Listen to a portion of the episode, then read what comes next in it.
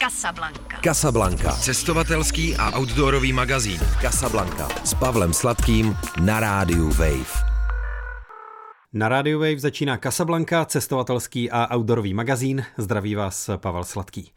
10. února se konal narozeninový večírek našeho pořadu, co by setkání posluchačů, tvůrců a hostů k sedmnáctinám, které letos hostila kasárna Karlín.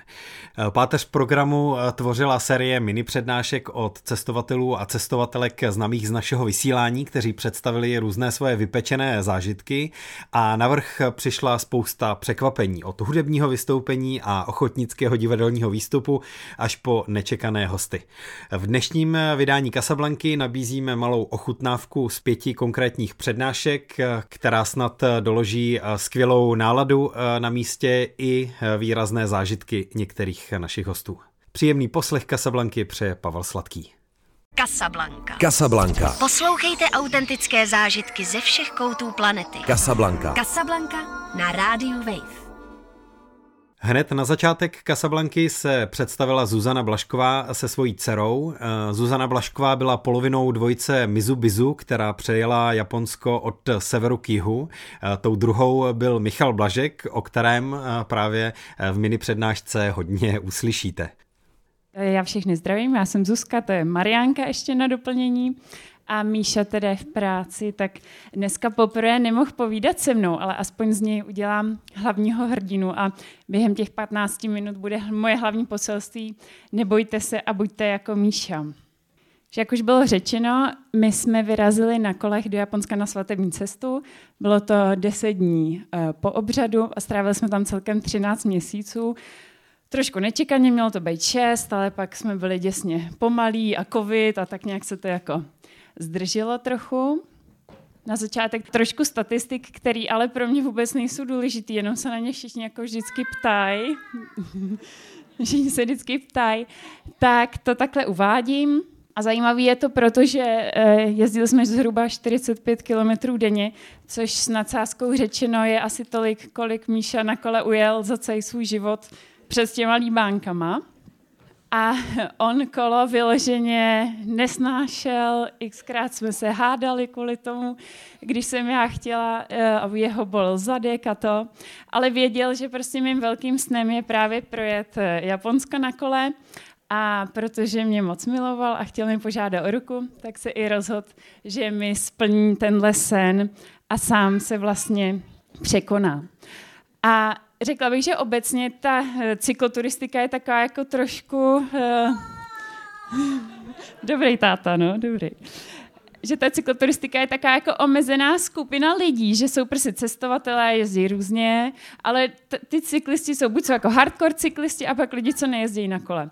A já bych vás právě chtěla nemotivovat, abyste prostě i to kolo zkusili. A tak na úvod, co je skvělé na Japonsku, jsou kempy, které jsou eh, zvlášť na Hokkaidu jako všude a jsou strašně levný, jakože stojí třeba 30, 50 korun na noc. Takže máte kde levně složit hlavu.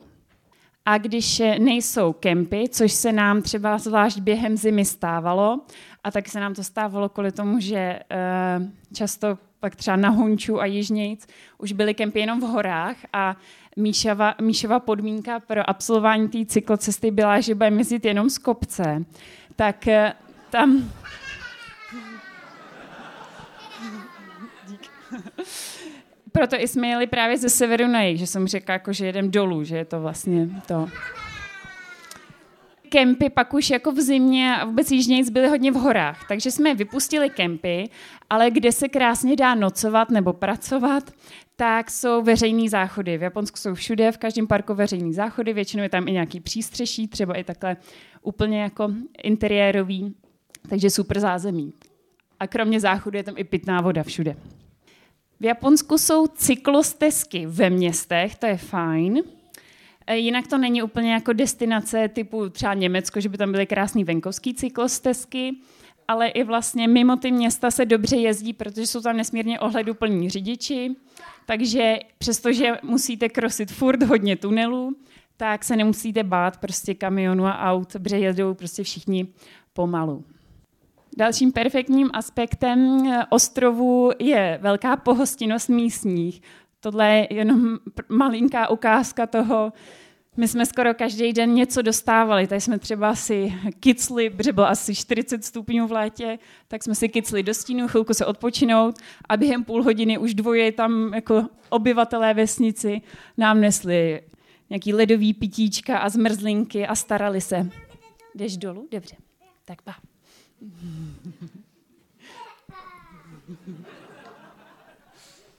Potom, my jsme dělali hodně takový wild camping, protože jak jsem říkala, tak během zimy dál už nebylo těch jako kempů k dispozici moc.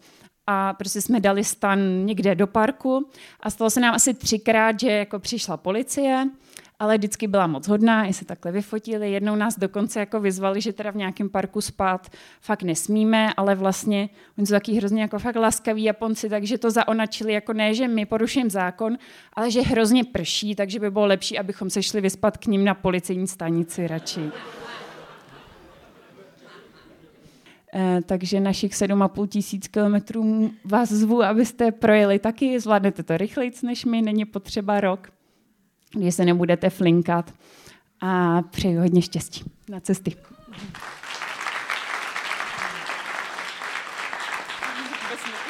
Nech si mikrofon.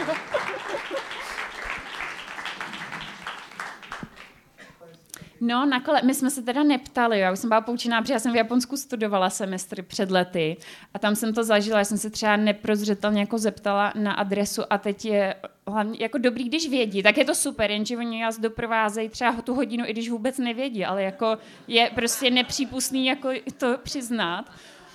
A teď vy jako jste v té situaci, že teda už fakt chcete jako rozloučit, no, tak eh, takže jsem věděla, že se jako nemáme ptát na cestu. No. Zuzana Blašková, děkujeme moc. Děkuji za pozornost a za pozvání.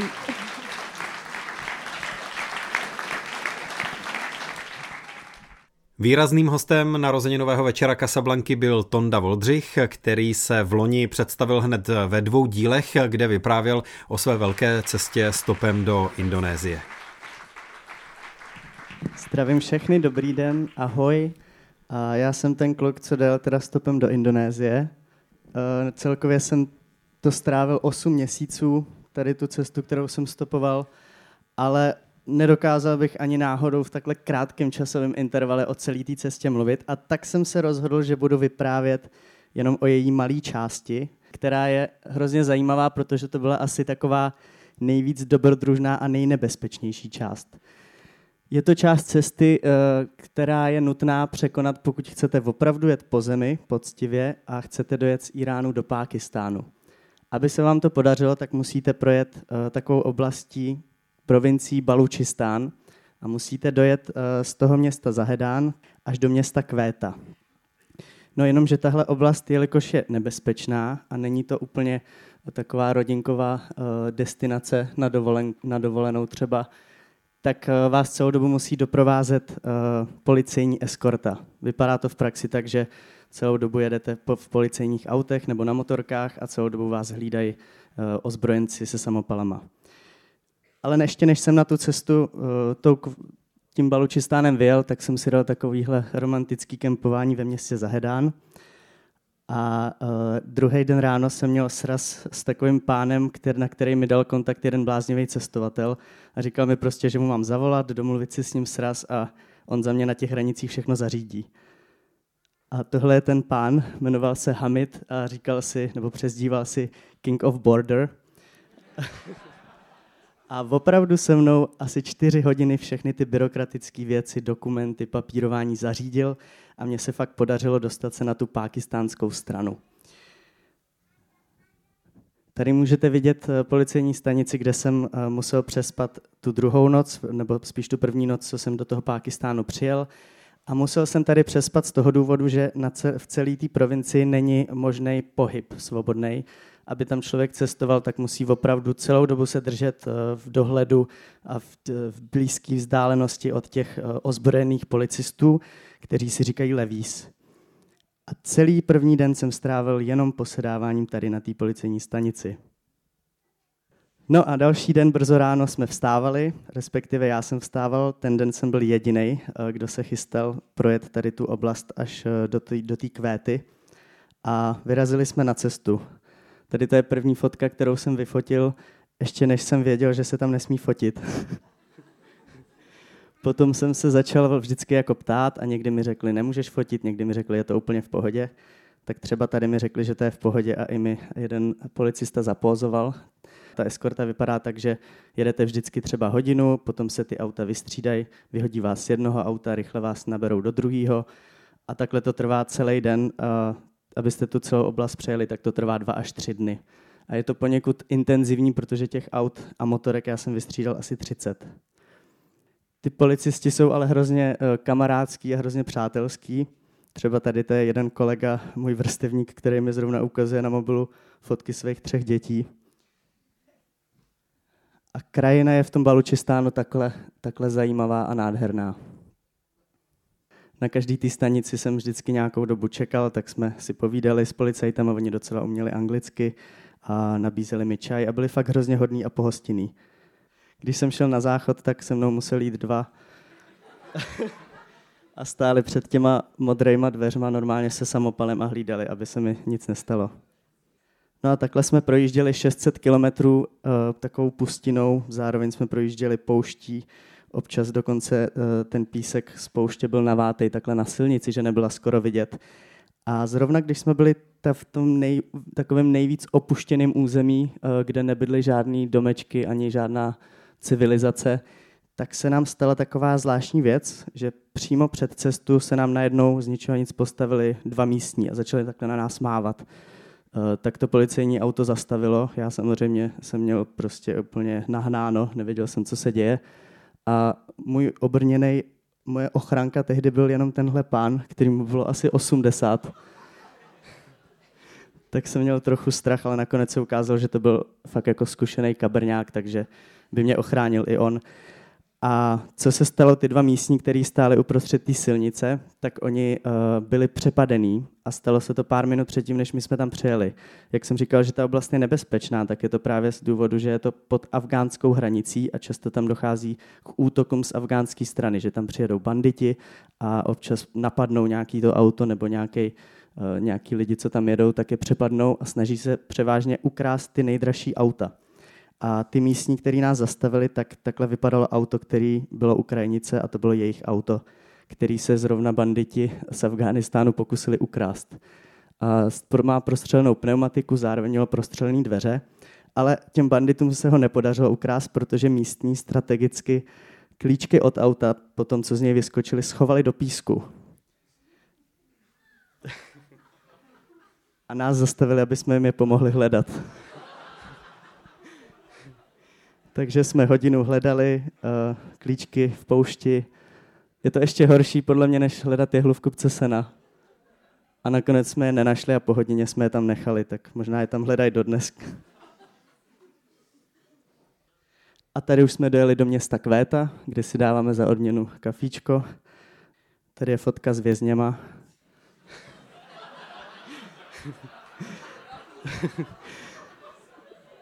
To je na policejní stanici v Kvétě, kde já jsem byl nucený celý den čekat, eh, než mi pojede autobus pryč.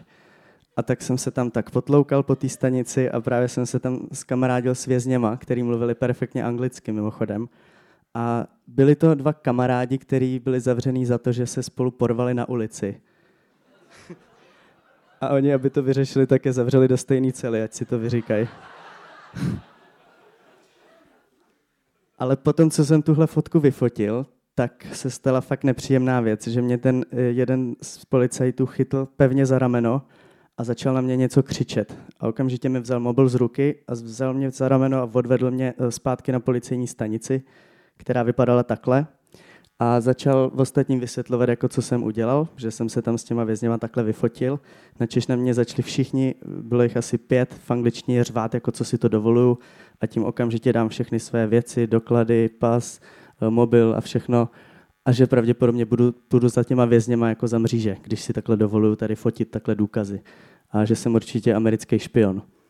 Tak jsem byl úplně v háji, jenom jsem tam seděl, klepal jsem se, snažil jsem se jim marně vysvětlit, že já přece jsem si jenom chtěl jako vyfotit fotku na památku s těma vězněma, že o nic nešlo. A najednou oni se začali všichni strašně řechtat a vyšlo najevo, že si ze mě jenom dělali prdel. Takže Pakistánci mají taky smysl pro humor.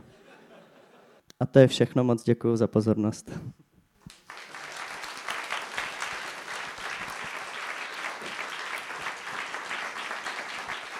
Posloucháte Casablanku na rádiu Wave, dneska se sestřihem z oslav 17. narozenin našeho pořadu. Slacklinerka Anče Hanuš Kuchařová eh, ve svém vystoupení na narozeninách mluvila o více tématech, ale takovým jádrem jejího povídání byla historka, kterou si teď můžete poslechnout o velkých trablech s dlouhou lajnou jako nejsem nějaká jako extra dobrá slacklinerka, jako v tom světovém měřítku a nejsem ani extra dobrá leskyně a ani toho za stolik neunesu na zádech, takže jakoby pravděpodobnost, že mi někdo zavolá do České republiky, hej, jdeme tahat Castleton, prosím, šla by si s náma, je jako hodně malá, takže moje jediná šance bylo, že si koupím 600 metrů lajny a prostě namotivuju nějaký lidi, kteří tam pojedou se mnou. No a první, koho jsem začala motivovat, byla tahle holka, uh, ta se jmenuje Chloe, ta, ta uh, ta v tom bílém tričku. A to je extrémní lyžařka a uh, když jsem jí říkala, hele, koupila jsem si 600 metrů lajny a chtěla bych je napínat Castleton. A ona řekla, je, tak to je super nápad, tak já si taky koupím 600 metrů lajny. My totiž uh, potřebujeme na to jako dvě lajny, jednu jako hlavní a jednu jako pojistnou.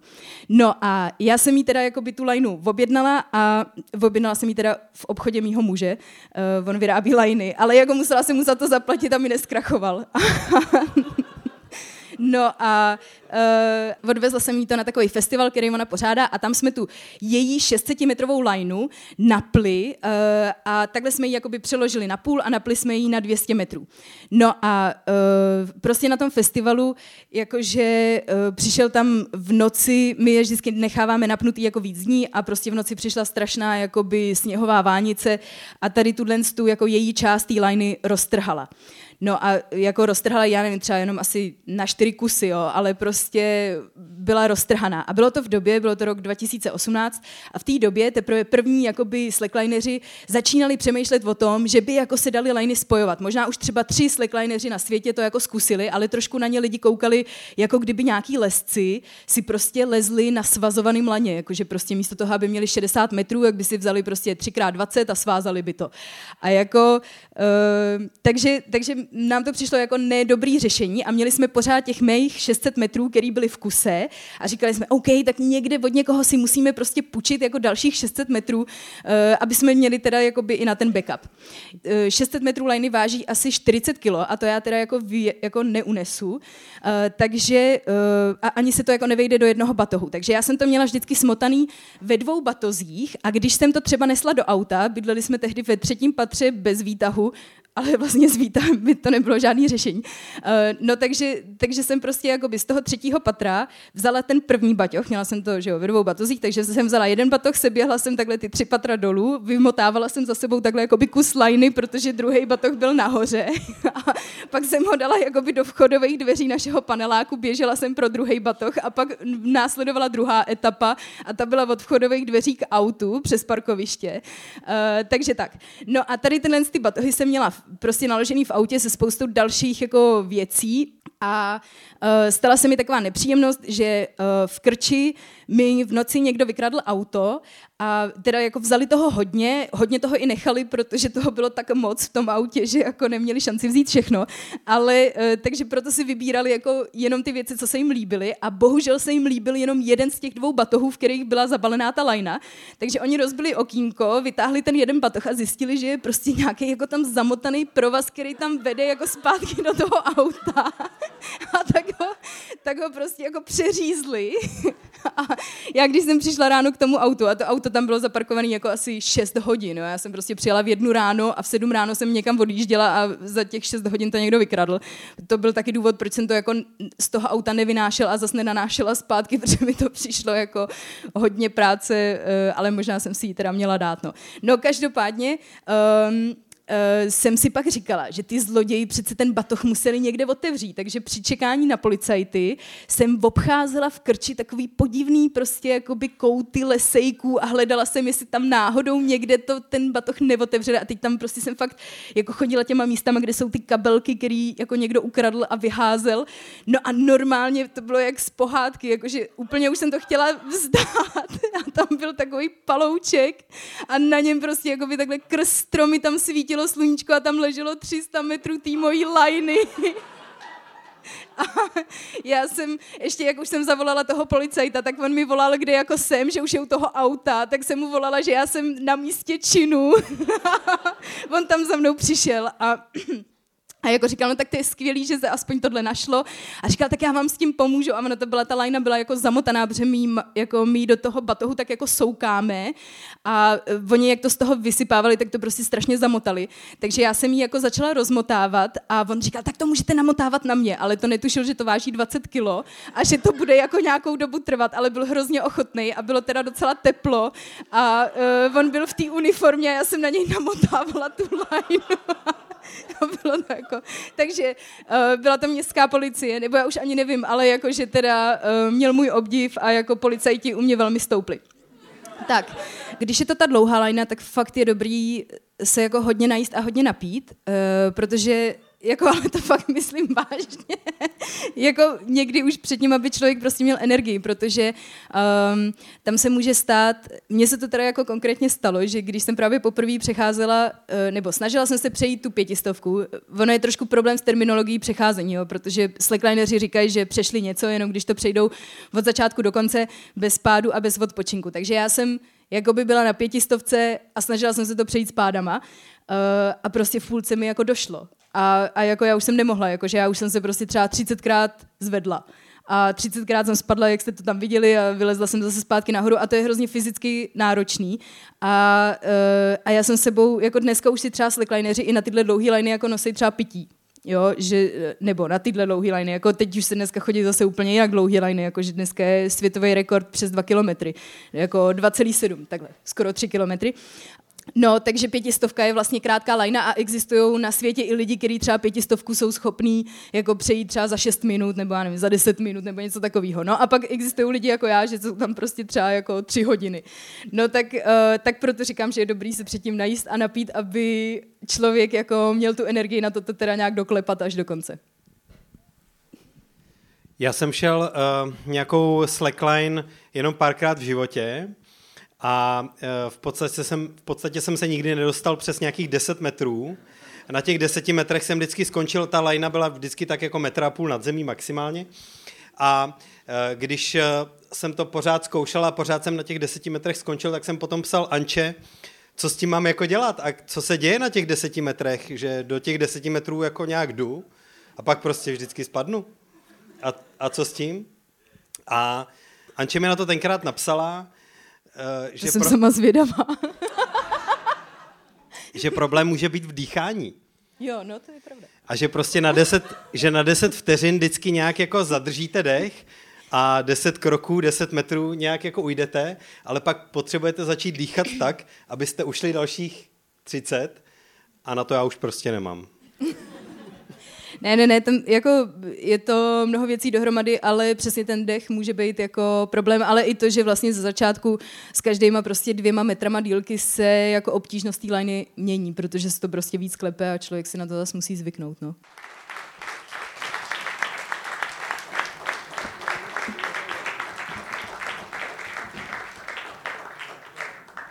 Veronika Jiříčková vyprávěla v Kasablance v loňském roce o tom, jak objížděla Irsko na koloběžce a o tomhle svém nápadu mluvila i na narozeninách Kasablanky. Navrh k tomu se představila taky jako muzikantka, jako cestovatelka, která sebou vozí ukulele a vystřihla celý jeden irský song. Casablanca. Casablanca. Cestovatelský a outdoorový magazín. Jezdí na kolběžce, hraje na ukulele a je z Brna. Taky... To má být jako plus. tak už chvíli vydržíme, než naladí.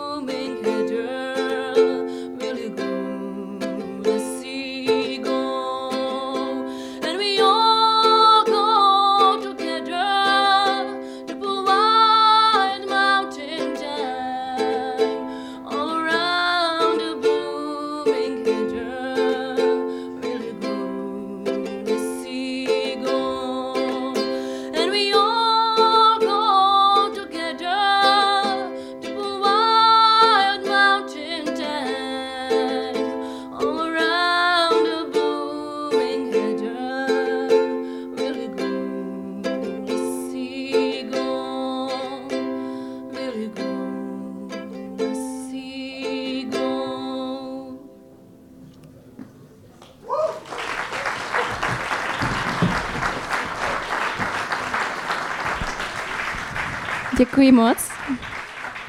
Jolana Sedláčková byla hostem našeho vysílání už několikrát, mluvila o svých cestách po vlastní ose, jak se taky eh, jmenuje její účet na sociálních sítích, kde se můžete dozvědět víc. A některé zážitky schrnula ve své přednášce právě na narozeninách Casablanky takovým hlavním cílem celé téhle naší cesty bylo tady to město Magadan. Eh, je to přístavní město na břehu Ochotského moře a když jsme jeli sem, tak eh, se nám eh, rozbila převodovka na autě a my jsme zůstali na celý týden prakticky uvězněný ve městě jménem Chandiga. Eh, Chandiga eh, se nachází na cestě kostí, což je nechvalně proslulá silnice, kterou budovali vězni eh, z Gulagu za dob Stalinovy vlády. A my jsme tak nějak jako by pochopili, nebo jsme přesvědčení o tom, že Chandiga je úplně nejhorší a nejhnusnější místo na světě. A tady jsme prostě stvrdli a čekali jsme, eh, než se podaří opravit naše auto. Eh, to naše auto se nakonec eh, naštěstí podařilo opravit. Podařilo se nám dojet s tím naším autem i do toho Magadanu a o měsíc později jsme dokonce dojeli i zdárně domů zpátky do České republiky. Uh, zažili jsme toho během tady té sedmiměsíční cesty spolu strašně moc a tak nějak eh, by se mohlo zdát, že tolik zážitků by člověku mohlo stačit, aby z nich mohl čerpat už eh, celý život. Jenže opak byl pravdou a já jsem si ani nestihla vybalit věci a začala jsem plánovat další cestu. Já jsem si strašně moc přála dojet tady s tím naším autem do Pákistánu. Eh, když jsem to nejmín čekala, tak eh, se se mnou Luďa rozešel a já jsem pochopila, že se mnou už eh, do toho Pakistánu nepojede. Vůbec jsem nevěděla, co budu dělat se svým životem a tak když mi můj kamarád z internetu Michal Červený nabídl, abych se s nima vydala na cestu do Venezuely, tak jsem souhlasila. A mně se to tak nějak uh, začalo líbit, cestovat po tady těch uh, neobvyklých uh, destinací, kam nikdo nejezdí a tak jsme vlastně záhy navštívili třeba Sýrii, Irák, Abcházii, Jižní Osety, Dagestán, Čečensko a tady tyhle ty země. Pak jsem si taky vymyslela, že bych si přála se svým autem přijet zamrzlý jezero Baikal, Eh, chtěla jsem eh, navštívit eh, město Oymyakon, o tom tady už byla trošku řeč. Je to nejchladnější trvalé osídlené místo na Zemi. A taky jsem si přála znovu dojet na Magadan a to tentokrát v zimě, v době, kdy tam panují ty extrémní mrazy. tahle ta cesta byla asi, co se týče plánování, úplně ta nejsložitější a nejnáročnější, kterou jsme kdy jeli. Uh, nicméně byla ale i hrozně krásná. Zažili jsme tady teploty minus 51 stupňů.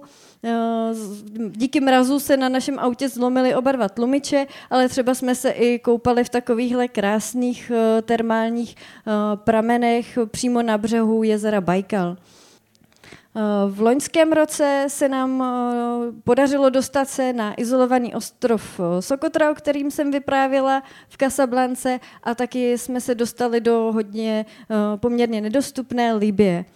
A nakonec loni v létě jsem zahájila konečně tu svoji cestu do Pákistánu. Zatím jsme ujeli skoro 25 tisíc kilometrů a jedeme to tak nějak trochu ze široka, eh, protože jsme si říkali, že by bylo fajn do, té, eh, do toho Pákistánu dojet přes Irák, přes eh, Saudskou Arábii a přes Omán. A v podstatě teď v tom Ománu na mě čeká to moje auto a já se tam teda doufám za měsíc, možná za měsíc a půl vrátím a pak konečně pojedu do toho svého vysněného Pákistánu. Děkuji moc za pozornost.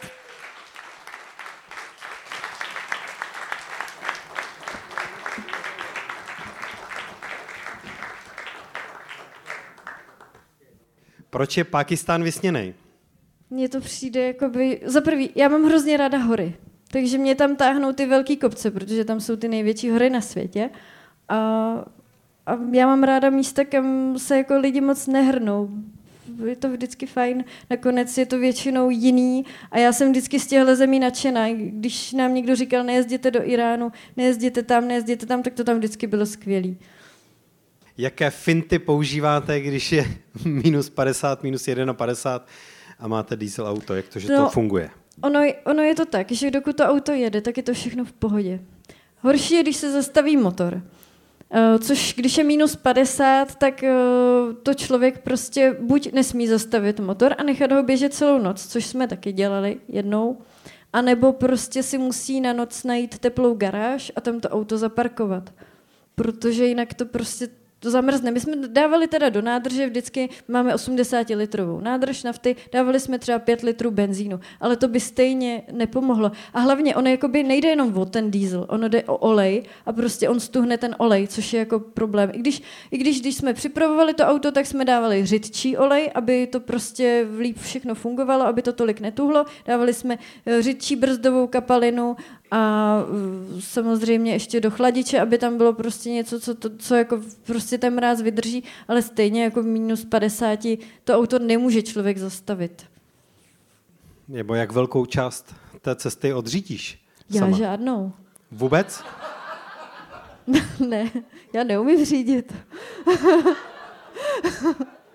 Ale ne, tak asi možná bych jako popojila kousek, ale ne.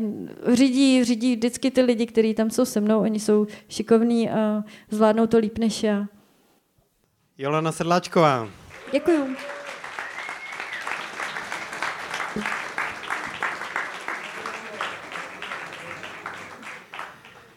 Zuzana Blašková, Tonda Voldřich, Anče Hanuš Kuchařová, Veronika Jiříčková a Jolana Sedláčková se objevili v sestřihu v ochutnávce ze 17. narozenin našeho pořadu. Díky moc všem, co jste dorazili, díky moc všem, co posloucháte. Už teď se svým způsobem těším na další eh, narozeniny našeho pořadu eh, někdy eh, za rok. Pro dnešek díky moc, loučí se Pavel Sladký, těším se na slyšenou zase příští týden. Casablanca. Casablanca. Cestovatelský a outdoorový magazín. V džungli, v poušti, uprostřed oceánu. Poslouchej Casablanku jako podcast. Kdykoliv a kdekoliv. Více na wave.cz lomeno podcasty.